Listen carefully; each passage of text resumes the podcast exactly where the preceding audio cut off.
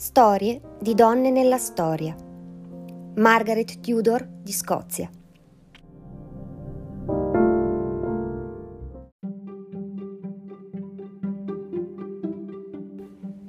Figlia di un re, sorella di un re, moglie di un re, madre di un re. Una donna che ha passato la sua vita a giostrarsi tra tutti questi ruoli, scegliendo di seguire sempre il suo cuore la sua costante ricerca d'amore le è costata cara, eppure le sue azioni e la sua caparbietà le hanno lasciato intatta una cosa per lei fondamentale, la dignità. Preparatevi a conoscere la fantastica vita di Margaret Tudor di Scozia.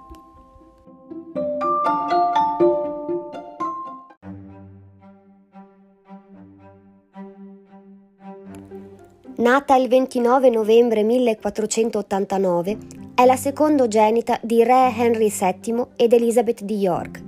Una nuova dinastia era nata e come è facile immaginare, su di lei c'erano molte aspettative.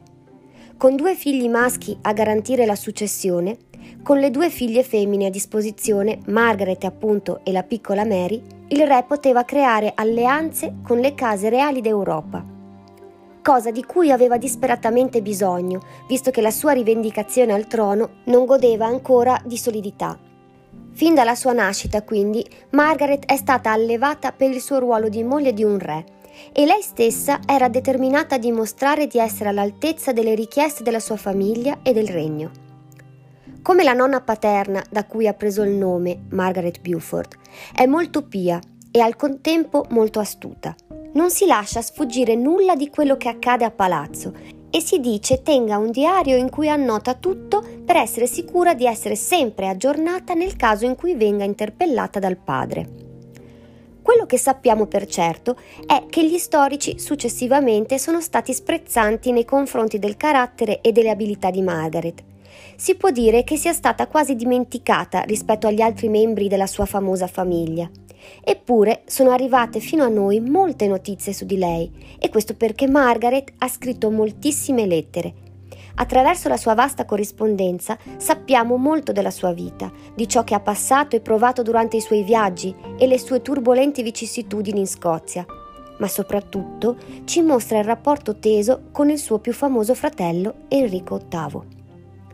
Ma andiamo per ordine. Come detto, il destino di Margaret era assegnato fin dalla sua nascita.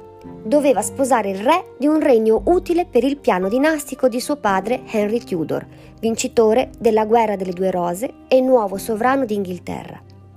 La scelta ricade su James IV di Scozia. Questo per placare le divergenze tra i due regni limitrofi che straziava i confini di entrambi ormai da secoli. Nel 1503 Margaret non ha ancora compiuto 14 anni. Il matrimonio con un uomo più vecchio di lei, di 16 anni, è ormai certo, ma doveva essere una prospettiva spaventosa per una ragazza che aveva assistito alla morte di parto di sua madre solo qualche mese prima di partire per raggiungere il suo futuro marito. Nel luglio del 1503 Margaret saluta il padre, il fratello Enrico, la sorella Maria e sua cognata, la giovane Caterina d'Aragona, rimasta vedova per la prematura morte del principe Arthur. Li lascia convinta di non vederli mai più. Il suo viaggio verso nord è estenuante e dura più di tre settimane. Questo perché Enrico VII è determinato a dimostrare attraverso l'ascesa di sua figlia in Scozia il potere e il successo della sua dinastia.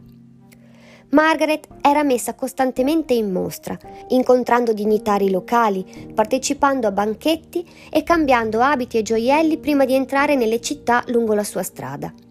In una lettera a suo padre notiamo la sua nostalgia e l'insicurezza nell'affrontare la sua nuova realtà. Dio mi mandi il conforto che supplico. Quanto vorrei essere con vostra grazia ora e molte altre volte. Prego Dio che stiate bene e che garantisca il mio benessere futuro. Che nostro Signore vi tenga sempre sotto la sua custodia. Scritta con la mano della vostra umile figlia, Margaret.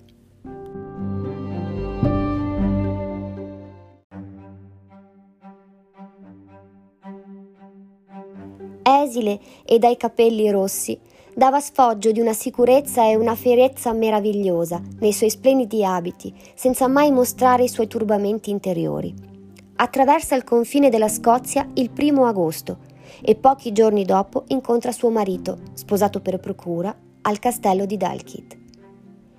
James IV è un affascinante donnaiolo e malgrado sappia come mettere a suo agio Margaret, in una lettera lei scriverà che inizialmente non lo apprezzava particolarmente.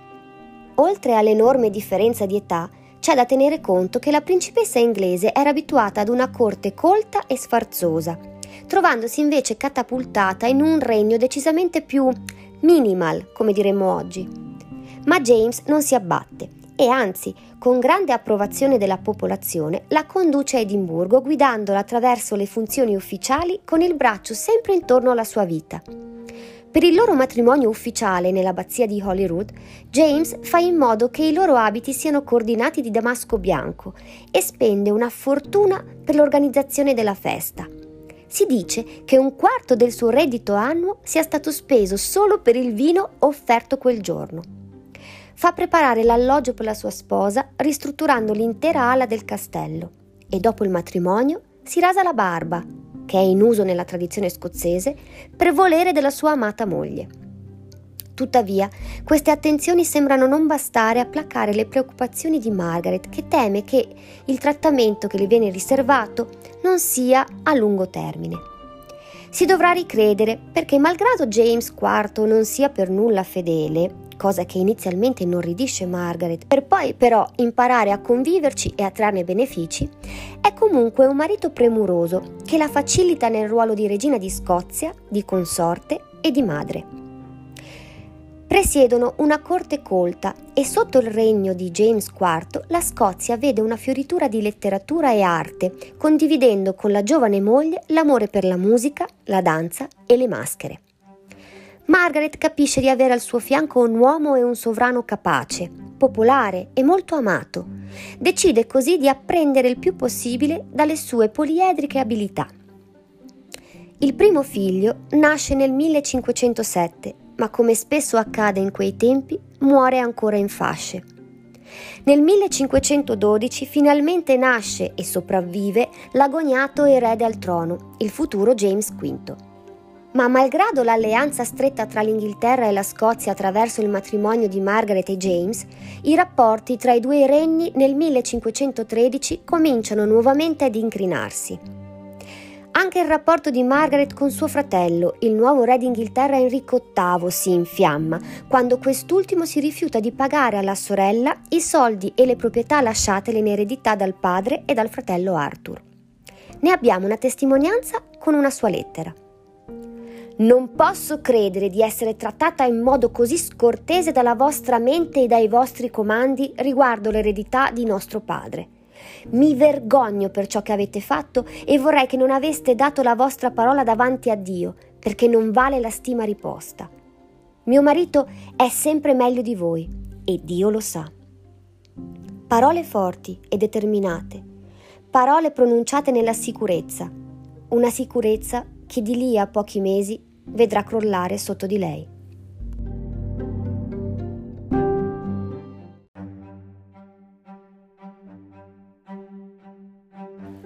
Le relazioni tra l'Inghilterra e la Scozia si spezzano quando Henry VIII decide di dichiarare guerra alla Francia. Il re francese Luigi XII chiede l'aiuto di James IV. Malgrado l'opposizione di Margaret, James invade l'Inghilterra mentre Henry è impegnato in quella che sarà ricordata come la battaglia degli Speroni.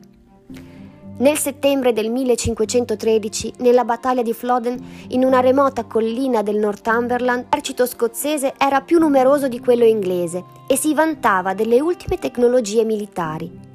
Ma James non aveva esperienza nel comandare una grande armata e così l'astuzia del suo avversario, guidato dalla regina Caterina in persona, in sostituzione del marito impegnato appunto in Francia, combinato con il terreno paludoso e insidioso, provoca un terribile massacro di cui lo stesso James rimane vittima.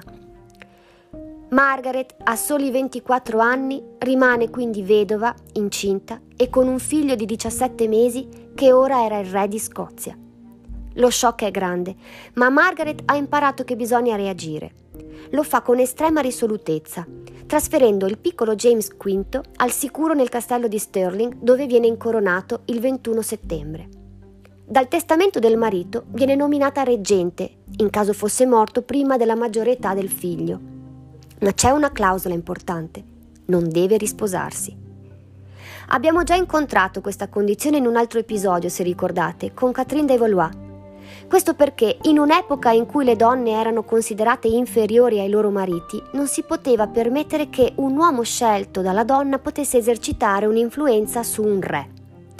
Nel frattempo, la cognata Caterina d'Aragona le invia messaggi di conforto in cui le promette protezione e sostegno in cambio del suo impegno nel mantenere gli scozzesi tranquilli nei loro confini. Nel 1514 la lettera che invia al fratello Henry è molto diversa rispetto a quella citata precedentemente. Troviamo una regina vedova e una madre preoccupata. Sire, il mio avversario usurpa l'autorità regale in Parlamento, come se io e i miei consiglieri fossimo dei ribelli. Pertanto vi supplico di affrettarvi con il vostro esercito via mare e via terra. Fratello, la mia vita e quella dei miei figli è nelle vostre mani. Ma questo aiuto non arriva e in una Scozia estremamente patriarcale esercitare il potere per una donna, per di più inglese, è difficile. Il forte bisogno di un sostegno maschile costa a Margaret la reggenza, perché in quello stesso anno decide di risposarsi. Il suo nuovo marito è Archibald Douglas, conte di Angus, membro di una delle famiglie più potenti della Scozia meridionale che però si trascina una lunga storia di dissidi politici, in cui trascinerà anche Margaret.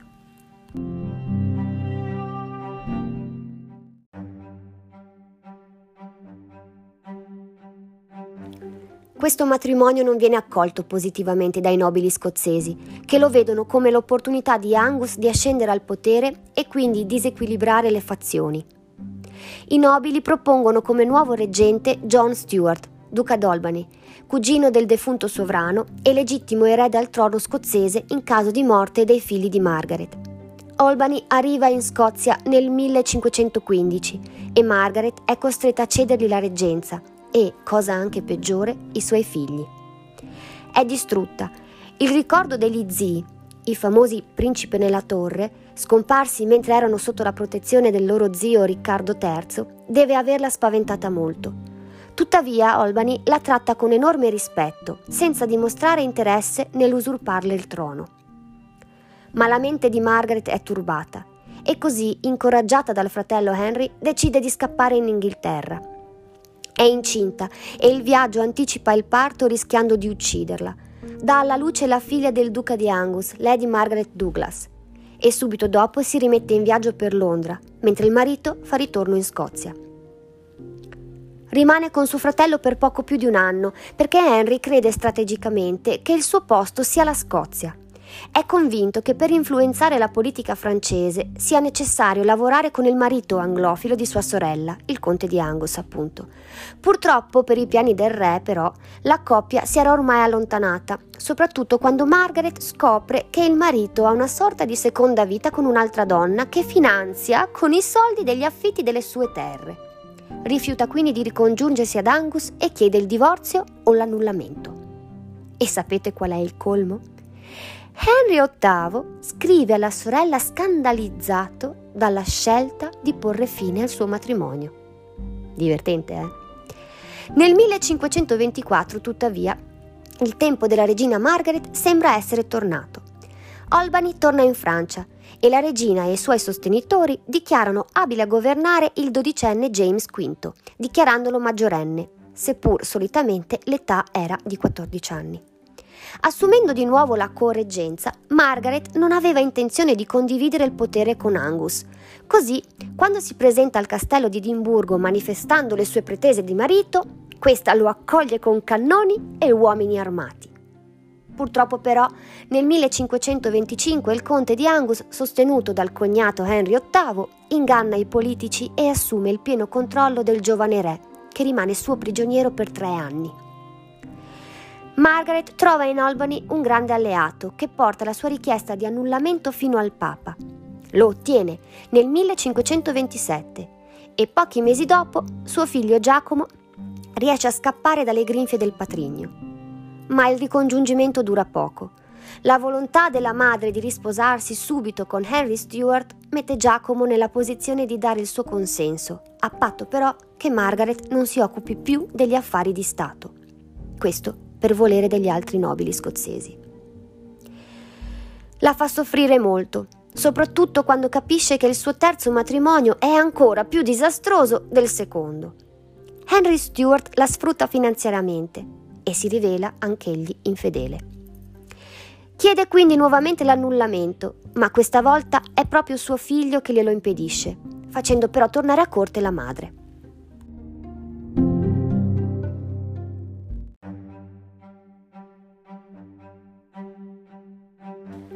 Margaret tenterà fino alla fine dei suoi giorni un avvicinamento del figlio con la corona inglese. Propone infatti il matrimonio con la figlia di suo fratello, la futura Mary I.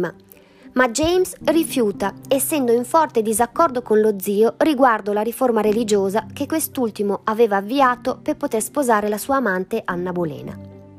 Preferirà invece un matrimonio francese e la scelta cadrà su Maria di Guisa e sarà proprio la nuova regina che, attraente ed intelligente, presta attenzione e devozione a Margaret, la quale scrive a suo fratello Henry Spero che si dimostrerà una regina saggia.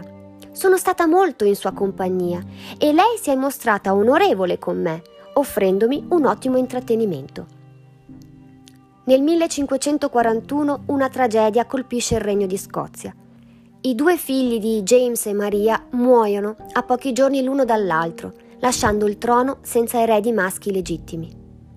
Margaret offre il suo supporto alla coppia reale, ma anche la sua vita ormai stava volgendo al termine. Nell'ottobre dello stesso anno, infatti, ha un ictus e muore nel castello di Medford prima che James possa raggiungerla. Si risparmia però così la sofferenza per la morte del figlio l'anno successivo durante la battaglia di Solway Moss. Ironia della sorte, la sua eredità andrà in mano ad una bambina di soli sei giorni, Mary, la quale genererà colui che unirà il regno di Scozia ed Inghilterra, realizzando così il sogno di Margaret. Ma questa è un'altra storia.